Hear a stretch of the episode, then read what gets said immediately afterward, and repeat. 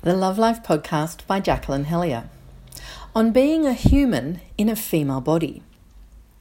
At my last couples retreat in Bali, I made the comment to some participants that I don't really feel like a woman.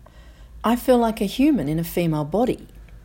The shocked reaction came back, but you're so womanly, you're gorgeous, the epitome of being female, a veritable goddess, which I have to say was definitely very flattering, if a little excessive. But actually, I believe the reason I come across as so womanly is that I have balanced my yin and yang, my masculine and feminine, within myself. I simply feel human, and then I inhabit a female body. And I have to say, I love having a female body.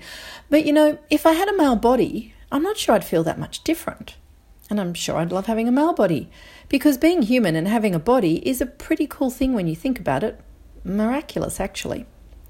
So much of my work with people is to help them find that internal balance. Our journey in life is in large part to develop those sides of ourselves that have been stunted. For example, men not in touch with their vulnerable side or women not in touch with their powerful side, so that we can become more whole within ourselves. There is a school of sexual thought, particularly in the more tantric circles, that there has to be a polarization between a man and a woman for transcendent sexual experiences. I disagree.